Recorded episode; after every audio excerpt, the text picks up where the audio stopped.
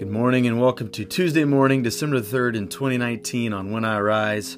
We are in year A or the second Sunday of Advent, and on Tuesdays we typically go into the book of Psalms. And so the psalm for this week in Advent is Psalm 72, verses 1 through 7 and 18 through 19. This is one of those kingly psalms that anticipates the coming king, the Messiah uh, that God will do his redemptive work in and through. So we will uh, read that passage this morning, then I'll provide a couple of points of application, and then we'll pray together this morning. Thanks for making this part of your morning. Let's pray together on When I Rise.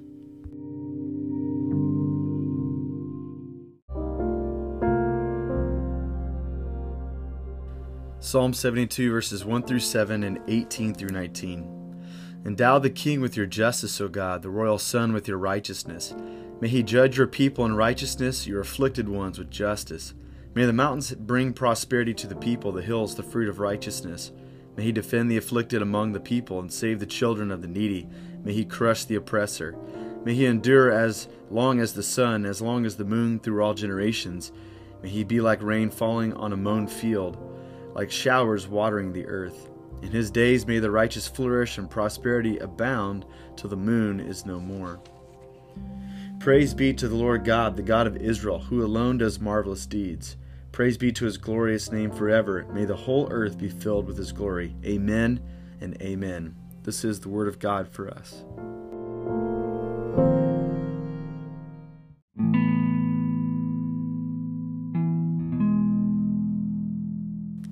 Me share just a couple thoughts before we turn to a time of prayer this morning.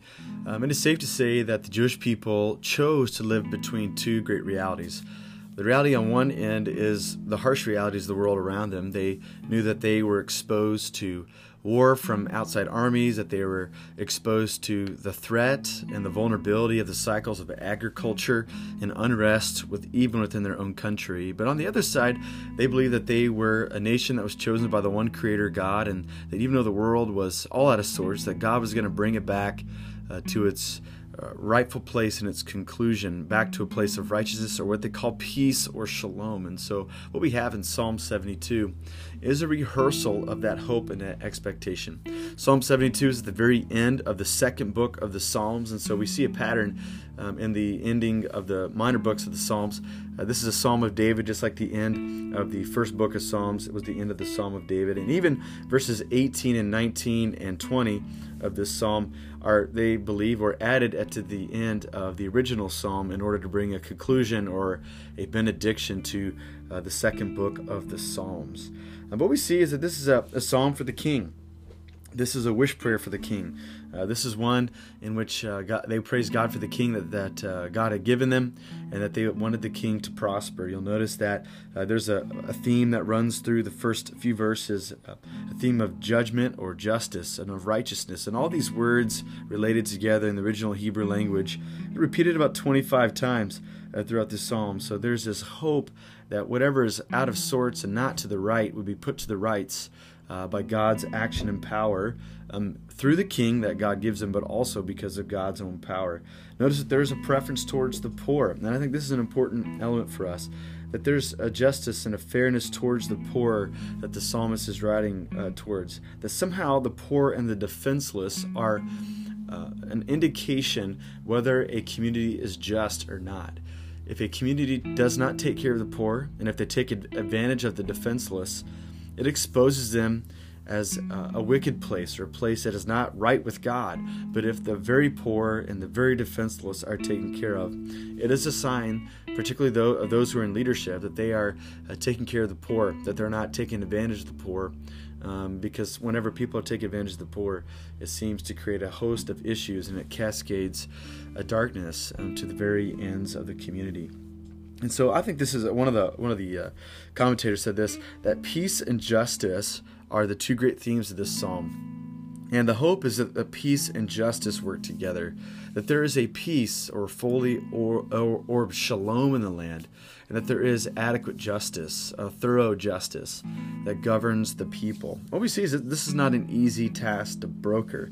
Uh, the this is um, after this psalm, uh, the the biblical audience is exposed to the Roman Empire, who believed that peace could only be established through victory. And so they would march into your community and they'd say, Follow our ways, and if not, we'll go to war with you. And then there'd be peace afterwards. And so that you either yield to them before or after a war. Uh, that is not the type of justice and peace that the biblical minds are considering. They want a fully peace where even the poor are taken care of, an upside down world where all dwell together in a harmony and in a peace where justice abounds as well. So let's pray for that this morning. That's that's our imagination. That is our inheritance. The, the people of God are not people who just say, well, it looks like we're out of luck and things are just going to be all out of sorts until the very end and we just got to get used to it. Uh, nor are we uh, pie in the sky folks uh, Uh, who turn our eyes away from the gross injustice of the world and pretend like they're not there, whistling past the graveyard type people. No, we strive for justice and we strive for peace. And so that takes a lot of boldness and courage to do so. so. So that's why we need to pray this morning that God would give us the imagination to imagine those two pictures. So let's spend some time praying together this morning.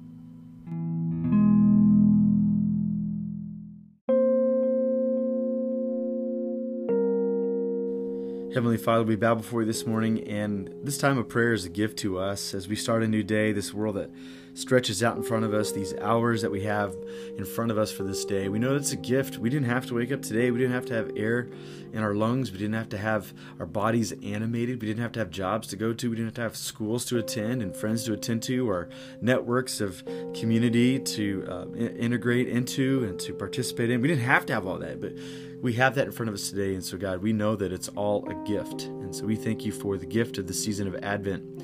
Advent teaches us to wait, but not to wait um, without activity, but to wait while being active. And so we thank you that there's a pattern of behavior from your people from the very beginning, that we would pray, but we would also act that we'd pray for peace and that we would act in peace, that we'd pray for justice and that we would be a just people.